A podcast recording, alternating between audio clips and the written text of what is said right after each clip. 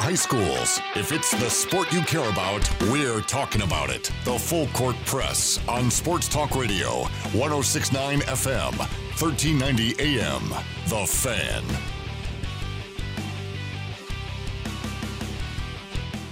Hello, Cache Valley. Good afternoon to you. Happy Tuesday to one and all. However, wherever you're joining us here on the Full Court Press, 106 on FM, 1390 AM, and 106 on the fan.com. Happy to have you joining us. It's a beautiful Tuesday. Hopefully, you're outside enjoying the beautiful weather, being safe, social distancing, wearing a mask, doing all that, but enjoying the great weather we have. Uh, good show filled up for you. It's all NFL. Unless, hey, Ethan, is there okay? So, what's your sport besides the NFL that you're like, yeah, I'd watch that all day? Well, it's always all NFL for me, Ajay. You know that. But uh, I, I like probably Major League Baseball. Love watching some baseball. Watching the Nationals win the World Series last year was fun. Did you go to any of the games? I did. I went to one of the home games. They won. They lost all their home games. First team in history to win the World Series with with four away victories. That's right. They won all their games on the road, huh? They did against the cheating Houston Astros. At that. I love that you just tagged that in there. The cheating Houston Astros. well, the reason I watch baseball is just to hate the Astros at this point, right? Hey, let me ask you something about that. If, by the way, Ethan Dursteler here is joining me on the Full Court Press. He is uh, the Government Affairs Coordinator of the National Football League. Yes, he is a big deal in the uh, no, no, no. in no, the no. NFL biz. Oh, hi, Eric. Welcome to the show. Didn't know if you were gonna make it. I mean, didn't care 'cause I had Ethan, but You didn't care if I didn't make it? I had Ethan. I'm good. Now the days where I'm solo and you like, you know, fail to show up on time, then I'm a little worried. But uh We're in the process of hating on the Houston Astros. yeah, yeah. You want to Oh, join in? hey. So okay, so timeout. What? Because of the delay in baseball, does it erase or maybe take the shine off the hype of teams going versus the Astros, like the Washington Nationals, the Dodgers, the Red Sox? Does it take the shine off of that? I mean, I think that the the Astros benefit more than anybody else, right? Oh, because Oh, yeah, they're not going to have fans yelling at them, and it, you know the parks are going to be more quiet. So rather than banging on a garbage can to cheat at this point, they can just kind of snap their fingers. It's going to be a lot easier. It'd be much more subtle. yeah, it's going to be easier for them. But will the, I mean, but will the other teams care? I mean, will they still bean Jose Altuve? Will they still bean Springer? I'm sure that some of the pitchers still will, especially the Yankees, the guys that were like Chapman, who was who who got Yeah. hit off of in the 2017 ALCS. I'm sure he's gonna gonna chuck some fastballs at Altuve's way. Washington and uh, Houston will have, I believe, if not the season opener, it's one of the first three games into the season. I think it's game two or three. Uh, they'll get going at each other. I can't wait for. I'm so excited to see that matchup. That World Series was one of the better World Series I've seen in a while, and that's the crazy part. I mean, it went seven, right? Win, win seven games. and I, I just feel like the intensity, the uh, the scoreboard lighting up the way it did, and some of the change. I mean, it was just a chess match between the managers. One of the better World Series I've seen in a long time. Yeah, it was fantastic, and it was great for the city of DC too. It actually brought a lot of people together. At the game I was at, uh, Nancy Pelosi and Brett Kavanaugh were sitting on the same row, so you know it was a you don't see that very often, but uh, sports has the ability to bring people together. It brought me and Eric together. Cheers. Yeah, it's just true. Without sports, we wouldn't have crossed many paths. Eric Frandsen, Ethan Dursteler, Majay Styles, and again, welcome to the Full Court Press. If you want to join into the show, if you got questions for Ethan, feel free to fire away. 435 339 0321 is how you text in. 435 752 1069 if you want to call in. Ethan is uh, going to be here for the hour. We're grateful to have him. He uh, always it was a fun show last week, and I and I think Eric and I both agreed immediately that we like we're doing this again. We're going to continue to do it, uh, just based on you know your experiences in the in, being in the league in your position and uh, your uh, fandom of the game of the of the great teams and the great athletes that are in the game. They get to showcase their talent. Uh, it's it's really really really good stuff. So again, thank you, Ethan. for your No, time. thank you guys. I had a blast last week, and I'm uh, excited to be back. Uh, Eric, how are you? I'm great. Thank are you, good? Yeah, I'm good. Thanks Hey. for asking, Andre. Oh, I, I thought I would. Hey, Eric, let me ask you something. The ACC cancels their media days. Uh, BYU has also postponed their conf. By the way, this was virtual media course, day. they have to. this is virtual. Do they have to? They don't. Half of their season is is been evaporated. You still, as of right now, as of right now, you still have a season. Do you still postpone virtual media day though? Do you have a season? If you have, I, I haven't heard anything canceled yet. Uh, I haven't heard there is no season for 2020. That's true. But I think that there's some teams in some of these leagues that are they're still holding on to this. Hey, let's let's see where we're at at the end of July, and see if these numbers start to decline, and then we can say yes, we can do conference only games. But if things are still really really high and not trending down, then maybe they say it's better if we just wait into the spring. Uh, I talked to an individual last night who I will leave nameless, and they told me very flat out this Aj, it's either fall football with a regional alignment or it is no football for 2020. There is no option. There is no spring football that is going to happen. If it does, it is an absolute miraculous thing that that overcame the P5 commissioners, the, the athletic directors, so on and so forth. But they said there is no way. It is fall football with a different look, or there's no football at all. And I and when I asked them, I said, "What is? Are you? How concerned are you with them postponing virtual media days?" And they said, "Aj, say those two words again: virtual media day." They postponed virtual media day. What does that tell you? Yeah, it's not even safe enough to be in person, but where there's still so much uncertainty, we, we can't even do it via modern technology where people are wherever they may be. So I think it just sheds a lot of doubt and uncertainty. Notre Dame athletic director Jack Swarbrick uh, just recently, I think we need to be prepared to do it, talking about playing in the spring, uh, college football in the spring. And I think it should be viewed as a viable option. And then later he said, We're going to learn so much from the NBA and NHL and Major League Baseball in the next few weeks. And if, for example, those efforts go poorly, it's probably going to be a really critical data point for us and we'll argue for delay. Uh, Ethan, let me ask you, uh, just within the NFL, how I mean, how much communication is there going on constantly about how to handle preseason, about how to handle this whole thing of the NFL versus COVID nineteen? I know there's some things you can talk about, and some things you can't, but how much communication has to happen to make sure we have a smooth transition going into the season? I mean, it's everything for us right now, right? Every, everything that we're doing is focused on ensuring that, that people, fans, players, everyone that, that's associated with football in any way is safe for a season in 2020. Um, right now, you know, we're still planning on, on, on starting a season September 5th, like we like we originally planned in Kansas City with the Chiefs kicking off against the Texans. Um, but you know, I, every every discussion that I'm having, every discussion that most people in the league are having, is centered around, hey, what can we do to keep our players safe? I think you guys saw yesterday probably that Oakley came out with a new face mask that's Yeah. going to try to limit particle droplets from from coming out of players' mouths. So everything we're doing, technology, whether it's related to technology or our, our relationship with the media or our relationship with the Players Association, is focused on COVID nineteen preparation you know, and, and and actually making you know contingency plans as well. If in the event that we can't play, uh, just can't start as planned. I know there's in college football, there's this thought, and I think for good reason, that the players are safer on campus doing their things in the, the weight room and their nutrition, and before we get to our training camps, um, that we can monitor things better in, in that way.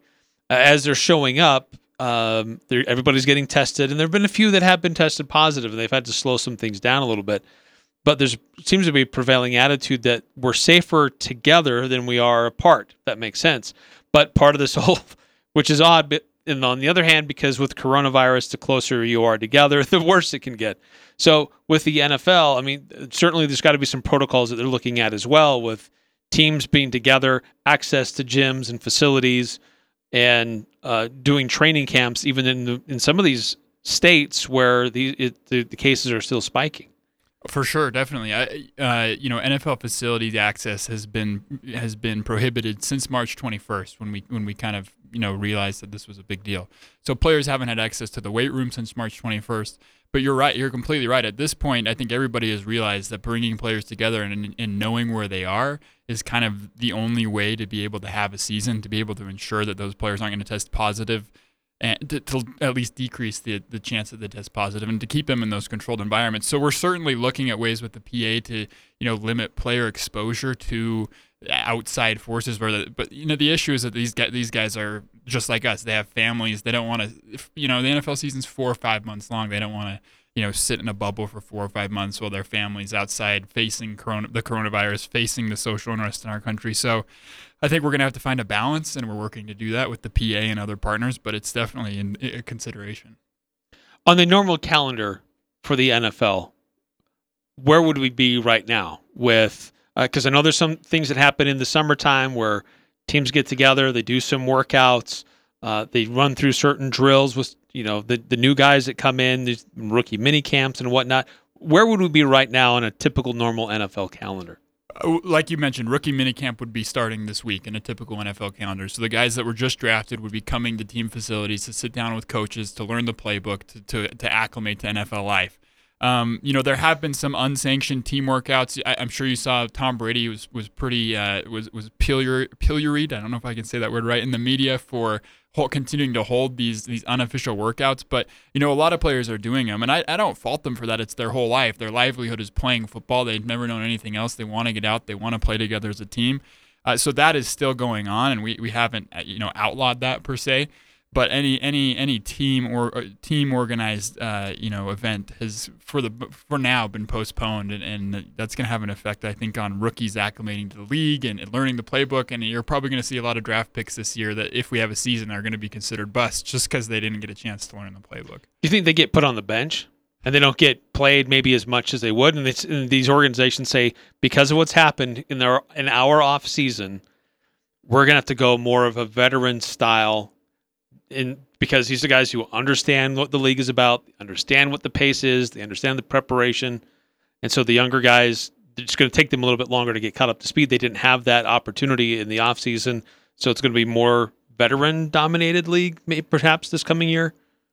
I'm sure that the teams that have that luxury will do that, right? The Patriots, for example, are a veteran heavy team. They drafted some new players that people were excited about, but they're not going to have to rely on them. But when you look at the teams that really needed the help that drafted at the beginning of the draft, like the Bengals, for example, if they don't start Joe Burrow as their quarterback, who are they going to play, right? So there's going to be added pressure on these guys that, that were brought in as franchise saviors because the teams have no one else to rely on and and and there's going to be that added pressure. Combine that with the fact that they haven't had the opportunity to sit down with their coaches to build to build chemistry with their teammates, to get to know the organization, really to even know how the NFL works. And they're they're going to be, be expected to trot out there by their fans on September 5th and start winning games. I think that that I mean that that's a lot of pressure on a 21 year old kid. And fewer preseason games too. Fewer fewer if any. Yeah. Uh, the international games, uh, the players loved them. They actually loved going out of the country and experiencing a new rev- uh, venue and new audience, and the crowds were great too. Yeah. Uh, to the players, coaches. Can you talk about what? Because they're not going to have any of this year, of course. But can you talk about what those international games have meant for the NFL and and receiving as many positive reviews as they have?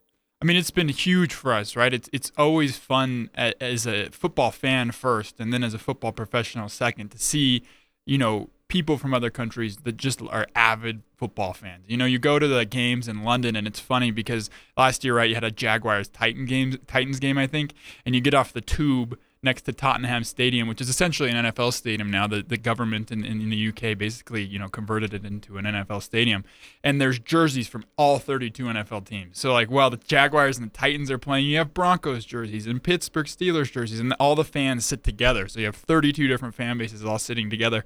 So it's fun to see how big the game is outside of the country. It's fun to be a part of spreading the game and those games have been really important for us to you know foster goodwill with, with other leagues, to foster goodwill with other countries, even. So it's it's been a, a really fun thing to be a part of, and it's unfortunate the games aren't going to happen this year, but hopefully in 2021. I was going to say, do you guys hope to resume those games though? Yes, of course. You know, we, we have contra- contracts and, you know, beyond contracts, just plans and intentions to go back to both Mexico and, and London in 2021.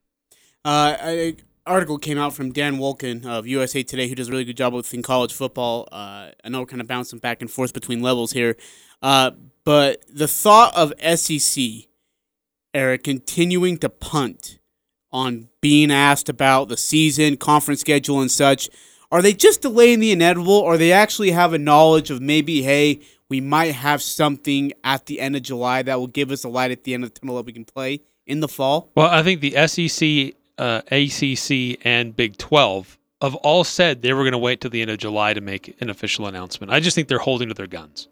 They're just going to hold to that, regardless of other things that have happened outside of their control. Uh, my opinion is like we made this decision earlier. We're going to hold to that. We're going to see what the landscape looks like.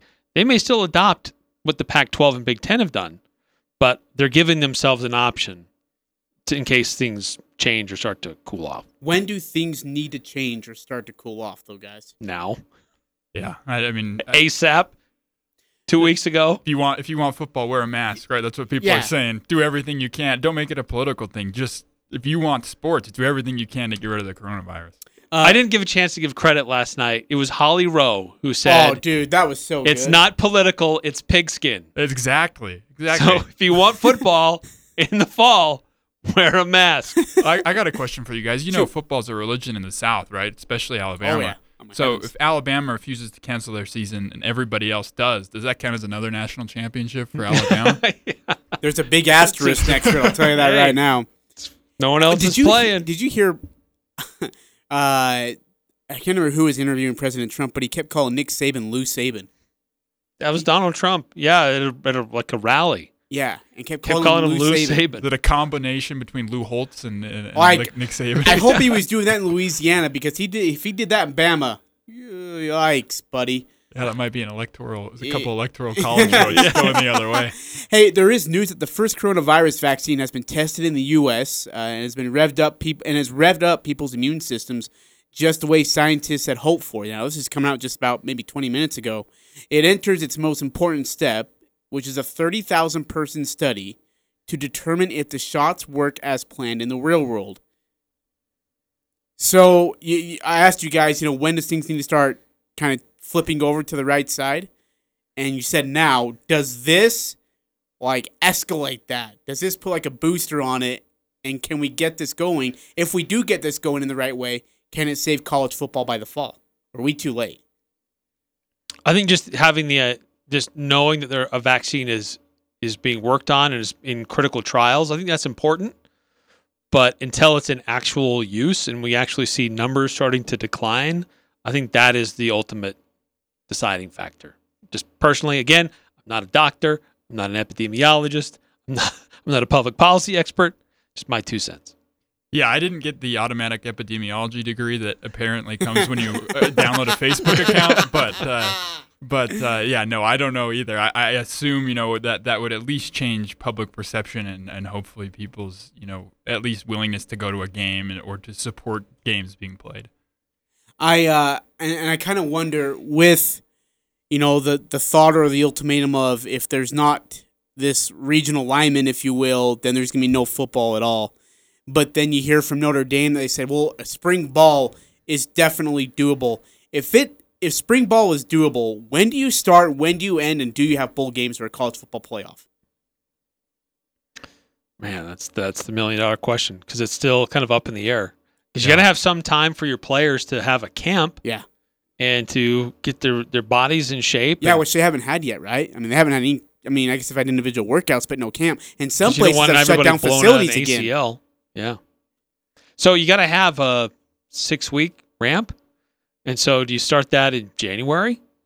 So you maybe you start games late February, early March.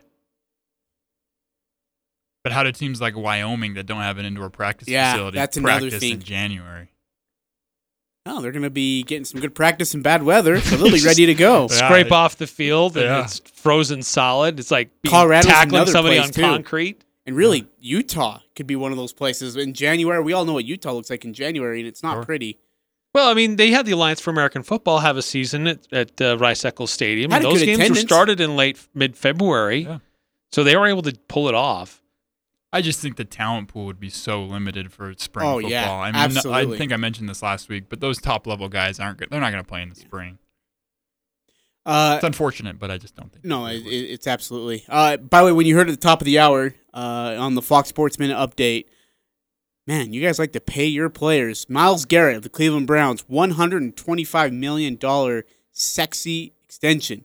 Uh, the deal, which is worth a total of 144 million, it's over seven years, and make him Myles Garrett the highest paid non-quarterback in the NFL. Some of these defensive ends that got paid really big, I've only seen very few live up to it. Well, and Chris Jones too with the the Yeah. Chiefs, uh, an eighty-five million dollar deal, four years, and uh, he got the franchise tag, didn't he? He did. Wait. Oh, yes, he did. Thirty-seven million is due at signing. Sixty million guaranteed for injury. Five million in incentives, making the value contract up to eighty-five million. Hello, and thank you, Patrick Mahomes, for that. You want to make a lot of money? Go play for the Chiefs, I guess, huh? That's Wow. nuts. You're going to run out of money. Yeah. I, I just I wonder. Um, this brings up two questions I had for you today.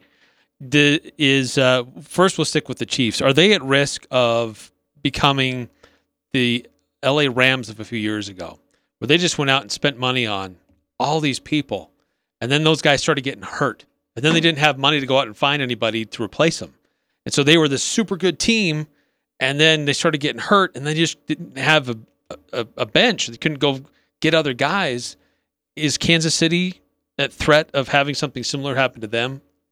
I think they have two things in their favor that the Rams didn't have. First off, is that the Rams gave a lot of money to a running back. They gave a lot of money to Todd Gurley, who I like, but you know the statistics show that if you give a lot of money to a running back now in the NFL, it's basically a lost investment. So they gave a lot of money to a running back. They tied all that up. They had to cut him. You know, they cut him this past this past spring.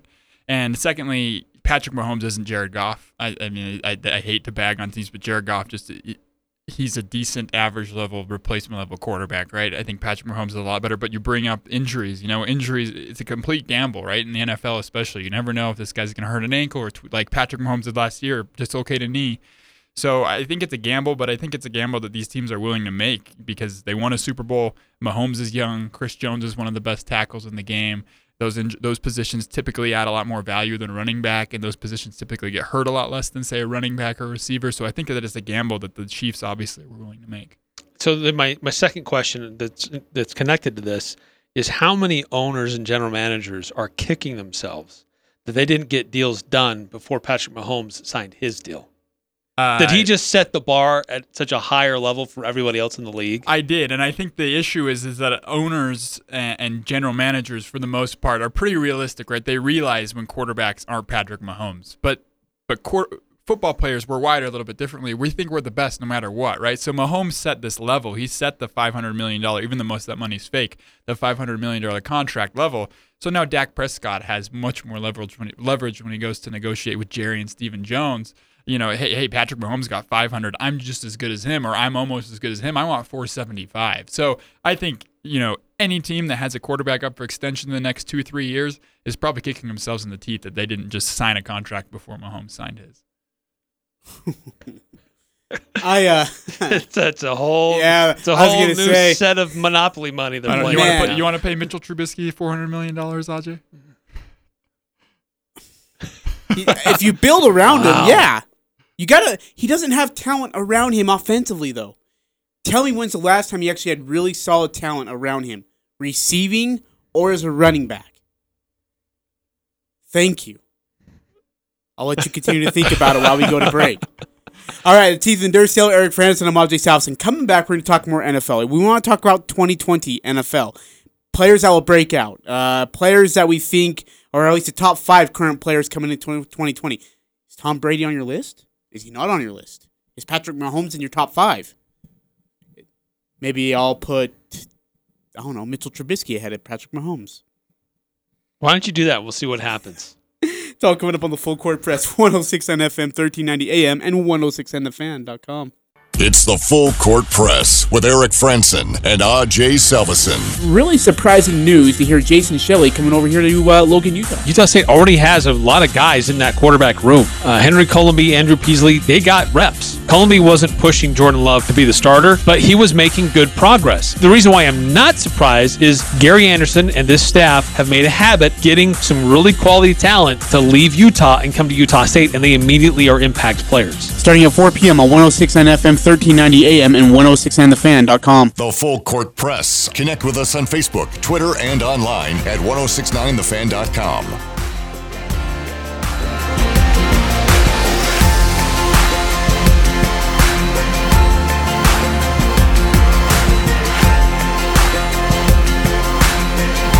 The Full Court Press, 106 on FM, 1390 AM, and 106onthefan.com. If you missed any of our shows, past episodes, even ones last week with Ethan, you can go to 106onthefan.com or you can head on to our podcast platform, Stitcher, iTunes, Spotify. You can type in Eric's name, my name, or even Ethan's name, and you'll be able to find uh, those episodes. So, again, grateful to have uh, Ethan Dursteler, our local cat here of Cache Valley, now uh, now is a big timer and government affairs uh, coordinator at the National Football League. That is the NFL.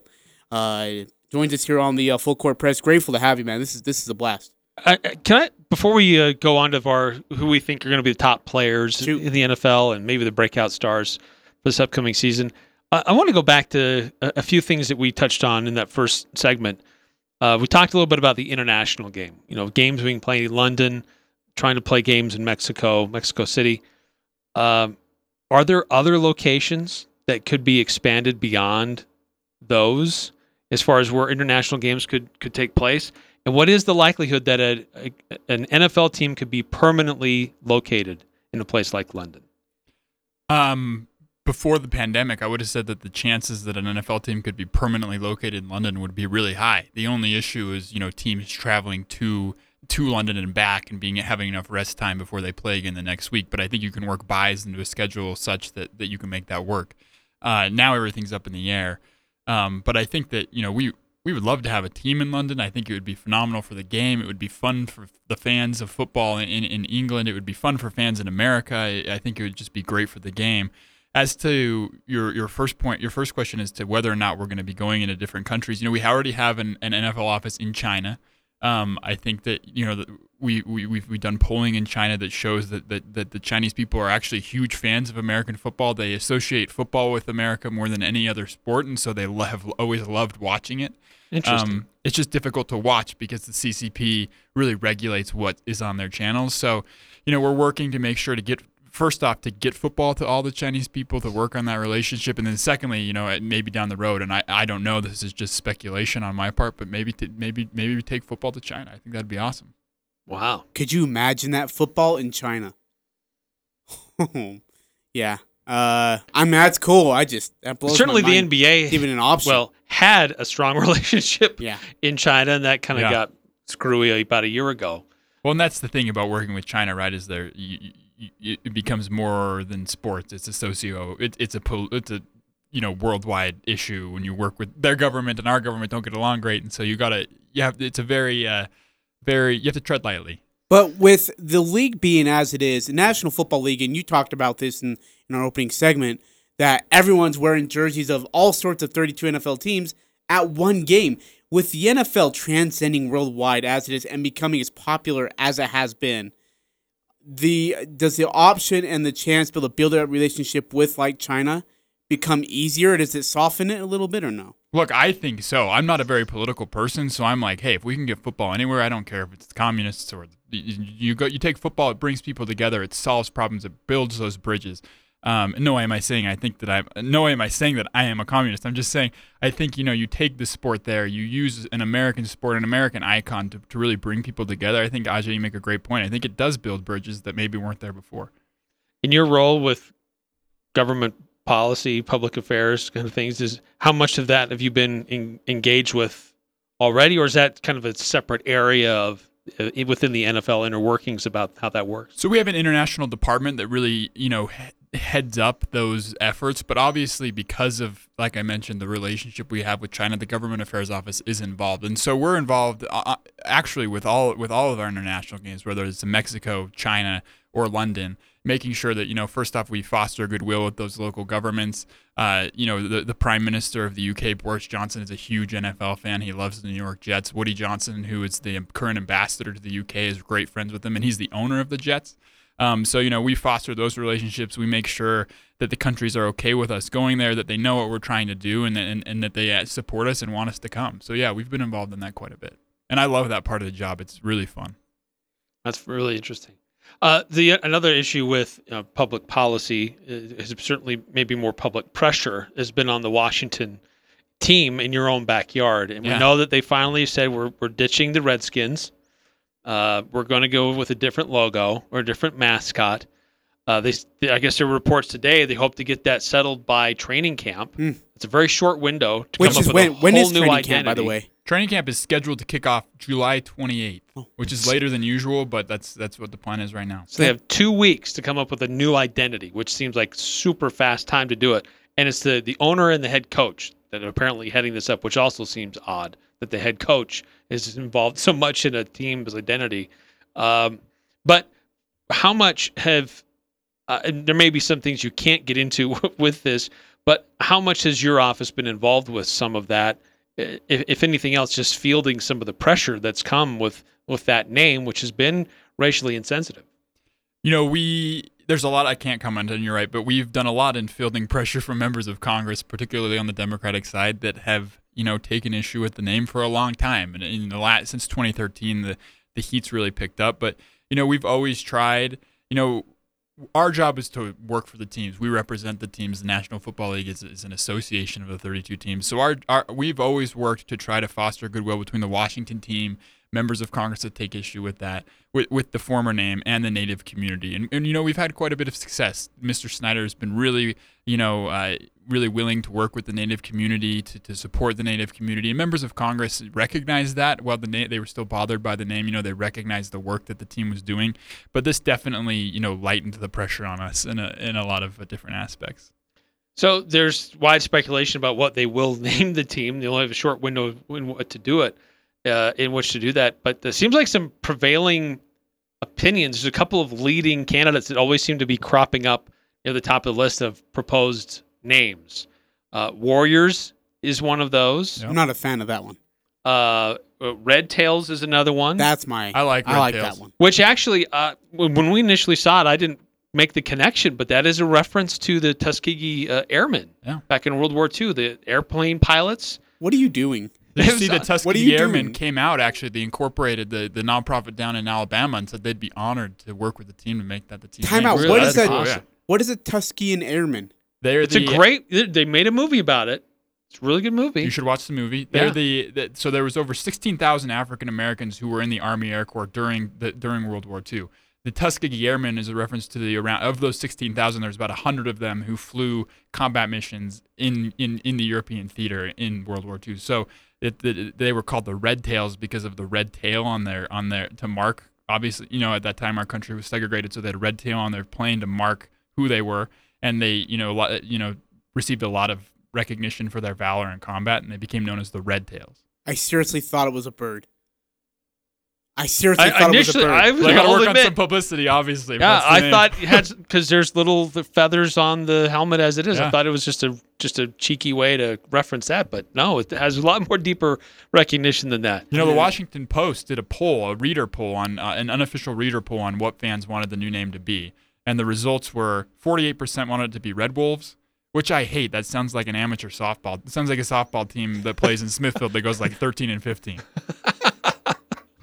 Red Tails came in second place with 18%. Warriors was 9%. Other options were Pigskins, Hogs, Redneck, Red Hawks, Americans. See, the Hogs would have been good too. I think A- Hog- A that's my- tribute to that's their one of my all number offensive one, line yeah. with Joe Gibbs. I love that. Now, I, the reason why I think Warriors may still percolate near the top because Daniel Snyder already owns that name. He's already trademarked that name, right? He did. He owned like a an indoor franchise, right? Copyright, uh, trademark in or the early 2000s because they were thinking about bringing an arena football league team to DC. So he purchased the trademark to Washington Warriors.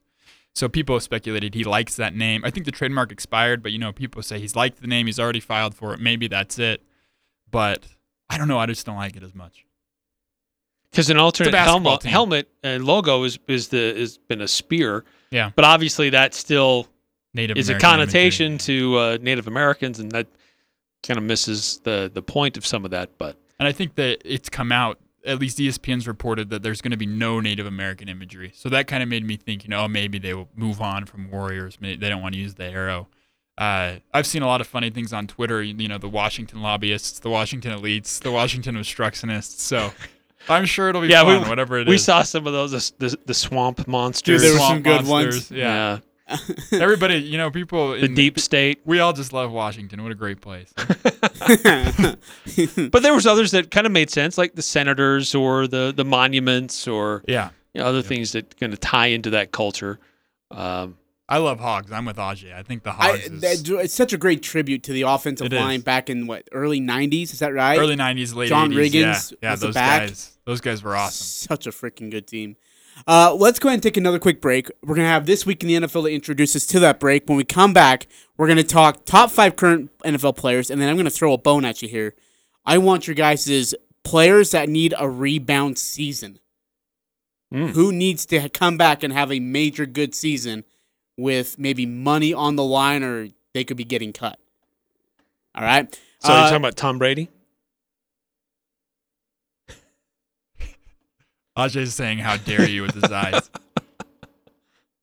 what is your problem? Just want to make sure we're you on know the same what? page. Your new name is Chris Sims. you laugh, and I'm serious. I'm Kyle Montgomery with NFL Network now on the Westwood One Radio Network. Cardinals owner Michael Bidwill has been released from the hospital after testing positive for COVID 19 last week. He had been traveling and was admitted to a Rhode Island hospital on Friday. In a statement, Bidwill thanked his team of doctors and nurses and encouraged everyone to keep practicing the important measures to avoid contracting the disease. Count Le'Veon Bell among those who believe that Jamal Adams will be in a Jets uniform in 2020.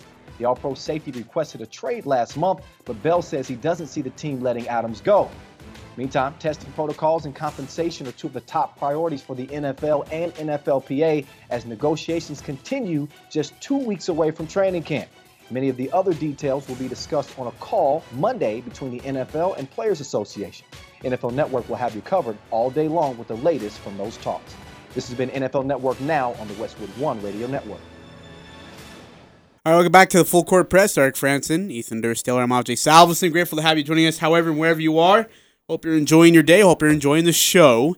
Uh, let's let's get into some NFL talk. This is going to be fun. I'm actually kind of excited because you know Ethan has been so I'm not going to say robotic, but he has given very the right answers. He's been saying the right things the whole entire time. I'm a corporate. Now, now we get to kind of find out some of the uh, the thoughts on some of these players, and of course, he won't back on any of them. He's going to be smart. But uh, I want to, I want to. hey, to I might. I'm a fan first. I'm, you know, I can back. we're we're about to find out right here pretty quickly. This is an unofficial capacity. Five current, your top five current NFL players right now. Get uh, so I'll uh I'll give mine. He just got paid today, big time. If Myles Garrett can keep his attitude in check, that guy is a menace. He, in fact, is better than J.J. Watt. I If- agree completely. Oh, okay. So it's not like an off the board same. Okay, so we're that's good. I, I didn't But know how crazy than that TJ sounded. Watt? I don't think he's better than TJ Watt. Of Pittsburgh, Yeah, guy's a that guy's a stud. Myles Garrett's not better than T.J. Watt, but he's better than J.J. Watt. Last year, last year Myles Garrett didn't play the last five games. Well, yeah, that's because he took a helmet to somebody's head without wearing it. That wasn't hey, smart. Stay, staying on the You field gotta is stay the important part field. of it. But that's the thing. If he can stay on the field and keep his attitude and behavior in check, he is a monster to deal with. He is. He is. And yeah. the thing I is, agree with that. He's the only one on that defensive line who really is a problem. Like I know the Texans had Clowney and and Watt at one point, right? Yep. Patriots had their their defensive ends at one point. It's just Myles Garrett and him alone causes so much attention. No, I totally agree. I think Myles Garrett is, uh, you know, as a as a, a high school defensive end, I feel like I have absolutely no authority to comment on this, but I'm going to try to anyways. He's, I think he's the best defensive end in the game when he, like you said, when he can get his act together and stay on the field. The guy's phenomenal, and you know he's actually also a really good person off the field as well. He works really closely with water boys, taking you know water to. To, to disadvantaged communities in Africa, and really good kid. Lost his lost his school last year, but is an absolutely phenomenal football player who I'm really excited to watch this year. Yeah, year. he's gonna be good in the future. Uh, players from you guys, that you are at least a, some of your top current players, I should say. So I think it's important for me to delineate at least that when people are when people are evaluating NFL talent, they get so caught up in value these days. And if we're doing like most valuable players, then that would all five would be quarterbacks, right? So this is for me, regardless of position and regardless of how much value the person adds to the team, my top five best players in the NFL. Number one, Aaron Donald, hands down.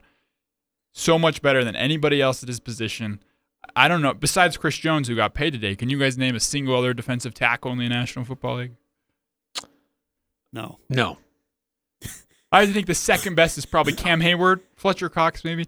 Aaron oh, Donald Fletcher is Cox is good. Aaron Donald is should be the defensive player of the year every year. Cannot be guarded. D- requires a double or triple time every team every snap. Dude's absolutely phenomenal. My opinion, best player in the National Football League. Uh, I also had Donald on my list. Um, I just the impact that he's had on that Rams defense has been huge. Yeah. Um, and uh, they've built around him, and for good reason. And I, I think, yeah, barring injury, he should be a really impact player for them again this year. He's just a phenomenal defensive guy. Um, most of my list is is offensive players. I As did, is mine. I did have Garrett on my list as well. Um, those were the only two defensive guys that I had, but in my top five, I did have Garrett and Donald. Uh, I also have uh, Alvin Kamara of the Saints, running back. Hmm. Really, really good running back. Uh, and he I, he does have the pressure taken off of him because of there's a really nice passing game led by Drew Brees. I don't know if you heard of him. Uh, but with that help, he, I mean, it just takes so much pressure off of Kamara. He's a great catching running back as well. He can go out, run routes. He's sharp on the routes. He's a great blocking. You know, as as you know, for play action or whatever the situation is, he picks up blocks really well. I love Alvin Kamara. I love watching that guy. I totally agree. The sad thing is, you know, every BYU fan is going to tell you they should cut Alvin Kamara So they and can start Taysom Taysom Hill. Hill at running back. Hey, who's gonna be have a brighter future? Watch this. Oh this. my gosh. Taysom Hill or Jordan Love? no comment. I want people to listen to our show. Uh, he earlier said Taysom Hill is a more impactful player than Bobby Wagner. Because he can do it all. Bobby Wagner can only do so many things. I, I, I, Bobby Wagner is like the best linebacker in football. Okay, just because he was ranked like One what, is a guy who comes ratings. off the bench and plays a few snaps. Another guy is a Pro Bowler and is going to the Hall of Fame and has Oh, gone he to is? multiple Super Bowls. He's been announced to the Hall of Fame, huh? he is going there. He's going to the Hall. of He is going to the Hall of Fame. Okay, you don't have to jump on this ship like that. You, Hey. you- Taysom Hill is a really nice person that grew up in a great, the great state of Idaho, but he is not better at football than Bobby, Bobby Wagner. Ajay's going to die on I hill. hate you so bad. You had to do that again, didn't you? You're such a jerk. All right, who else do you have on your list, Ethan? Uh, another off the beaten path guy, Quenton Nelson, offensive guard for the Indianapolis Colts. Guy's absolutely insane. He and Aaron Donald train with knives in the offseason just to get their hands quicker. I feel like once you start worrying about your hand, once you start worrying about your hand speed, yeah, you can you're you're probably pretty good at, at what you do. He yeah, he and he and Aaron Donald they they they knife fight to practice their hand speed in the offseason. Uh Wow, that is next level. Holy fetch. uh, it was negative 20 degrees when the Colts played the uh, the Chiefs last year in Kansas City. Quenton Nelson was warming up without his shirt on. To me, that's just toughness. Uh, you know, that, That's just stupidity. that's I'm just sorry. tough, just tough. But that's just dumb. But I, I really think you know he's the best offensive guard in football. Dude gives up no pressures. He gives up no sacks. He's absolutely phenomenal. I think he's going to get paid this year too, which is going to be good for him. Seems like a nice kid. Uh, good pick. Really, really, really, really good pick.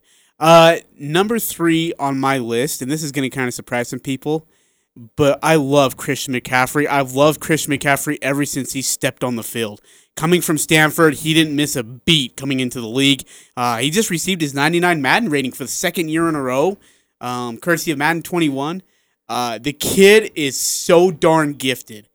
Um, if he had a better offensive line, if he had a better team, that kid could set some records. Uh, I am actually with you. He is on my list as well, and I think he made my list because not only is just is he such a tremendous running back, but how well he receives out of the backfield as well, and he's such a versatile weapon. Uh, he's just one of those guys that such an amazing talent placed on a below average team. Uh, And I'm with you. If he was on a better team, a contending team, everybody would be talking about Christian McCaffrey all the time. I also think that because, like you said, Eric, he's not just strictly a running back. He catches passes too, adds tremendously to his value because, like I mentioned multiple times throughout the show, running backs in this league just aren't as useful as they used to be. But the fact that McCaffrey can pass, can catch and evade and add to the passing game like he does, definitely, I think, puts him in the conversation for a top five player in the NFL. I have him in my honorable mentions. Patrick Mahomes is my number one guy. Is there any complaint? He's my number one guy. Coming in with a hot take here George Kittle, my number one guy. Who's George Ooh, Kittle? George Kittle. Tight end, Yeah, for tight San end. Francisco. San Francisco 49ers. Interesting. Why is he I your think, number I one? I think Patrick Mahomes is 100% the most valuable player in the NFL. you I, just I gave me crap for taking Taysom Hill, but you just took George Kittle. George Kittle. Uh, So I get really, I get really into the weeds about this. I'm a nerd when it comes to to, foot, to anything football. But you look at his PFF rankings last year. The guy is and PFF stands for Pro Football Focus. If Okay. you're a big football fan, I highly recommend Pro Football Focus. You can get lost in the weeds there for hours. It's like football Reddit. right. But you go on there, his blocking, his catching, his yards after catch, The guy had 1,400 yards after catch last year, which is like 80% more than anybody's had in the history of the game of football. He does everything for that team. Jimmy Garoppolo's not good. Every time Jimmy Garoppolo needs to throw the ball, he just throws it to Whoa! George Kittle. Whoa! Whoa! I think Stop George Kittle it. You is stop the it. most talented player in the NFL. Did you say Jimmy Garoppolo's not good? I did. I think he's the 16th best quarterback in the NFL. We're done. And I'm sorry, I'm I, I'm I'm going to say Aaron Donald was my number one. George Kittle is my number two. I don't care. No one cares right now. You just said Jimmy Garoppolo's not good. That is unreal. I That was a really good San. Francisco team Yeah, That was- Tom- last year. They had a Tom- great running game. by the way, Tom Brady's not good either. A really good defense too. They did. Uh, you make me sick. All right, we got to take a break. Coming back, uh, we're gonna talk. Uh, we still got to do our one breakout player, or at least one player who needs a rebound. Uh, and all we'll get to our quick uh, Super Bowl, very early Super Bowl picks. It's all coming up on the full court press. Uh, you just said Jimmy Garoppolo. The new home for the full court press. Weekday afternoons from 4 to 6 on Sports Talk Radio, 1069 FM, 1390 AM. The Fan.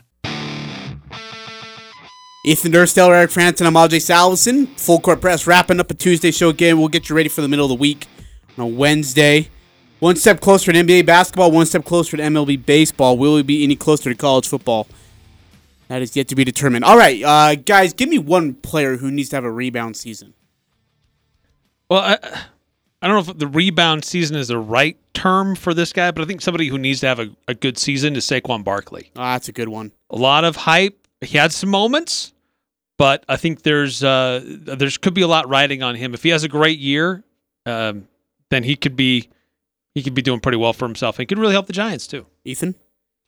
I think Saquon's a great answer. Um, I'm gonna go with uh, I'm gonna go with my guy, my second favorite football player of all time, Rob Gronkowski. Didn't play last year. Dude, you just took mine. Didn't play last year. Was hurt the year before that. Is probably the greatest tight end to play. That is, in my mind un, indisputably the greatest tight end to ever play the game. Behind George Kittle. No, this year maybe. I think that if he comes out, you know, has 12 touchdown catches, 1,200 receiving yards, really helps Brady down there in, in Tampa Bay. That will solidify his legacy as, as the greatest tight end of all time. And he's already a Hall of Famer, but you know, maybe get his bronze bust a little bit closer to the front door in Canton. And, and with the help of guys like Mike Evans and OJ Howard, he's Yeah. he's gonna have some pressure taken off of him, so that will help. Uh, mine is Rob Gronkowski as well for the very similar reasons you just gave. I think coming off, you know, no not playing football one year, now you're playing with again one of one of the most overrated quarterbacks in NFL history in Tom Brady. Um, you have the chance to maybe make Tom look good again, like you always do, because Tom is so bad. Stop. And so, uh, you know, if Tom, you know, he gets all this help and now he gets a chance to get some more help, major help, because he lost it all in New England and he needed Bill Belichick to save him over and over again. Okay, Super Bowl predictions. Uh, I'm gonna go. Uh, I'm gonna go Niners versus Patriots. Wow. Jimmy Garoppolo versus his old mentor Bill Belichick, and uh, Niners win. I'm going Chiefs versus Saints. The Saints finally overcome whatever curse they've been whatever curse they've been, you know, trying to overcome for the last couple years and the Chiefs beat them 49-17. Uh, I had the exact same uh, Chiefs versus the Saints. Drew Brees, kind of a swan song for him. It's kind of a last hurrah. They get it together. Uh, but I still have the Chiefs winning the game. Same. Good for you guys. Uh, all right, for Ethan Dursteler, great thanks to him uh, for coming out. Eric Frandsen, I'm Ajay Salvesen. You've been listening to another edition of Full Court Press. We'll talk to you on Wednesday. Thanks to you, I'm Dan Patrick, and this is Above the Noise. You know the expression, what happens in Vegas stays in Vegas. Apparently, the NBA bubble is the exact opposite. What happens in the bubble will be put on social media in excruciating detail. First, we were hit by a wave of players tweeting out images of dinner. Then the media arrived and doubled down on the food fight, and then doubled down with the food. All right, I get it. Life in the bubble is kind of interesting, but with everything going on, no one wants to hear complaints. And I think we're all going to get sick of Instagram stories about your mini bar. On a more serious note, there's a lot at stake here.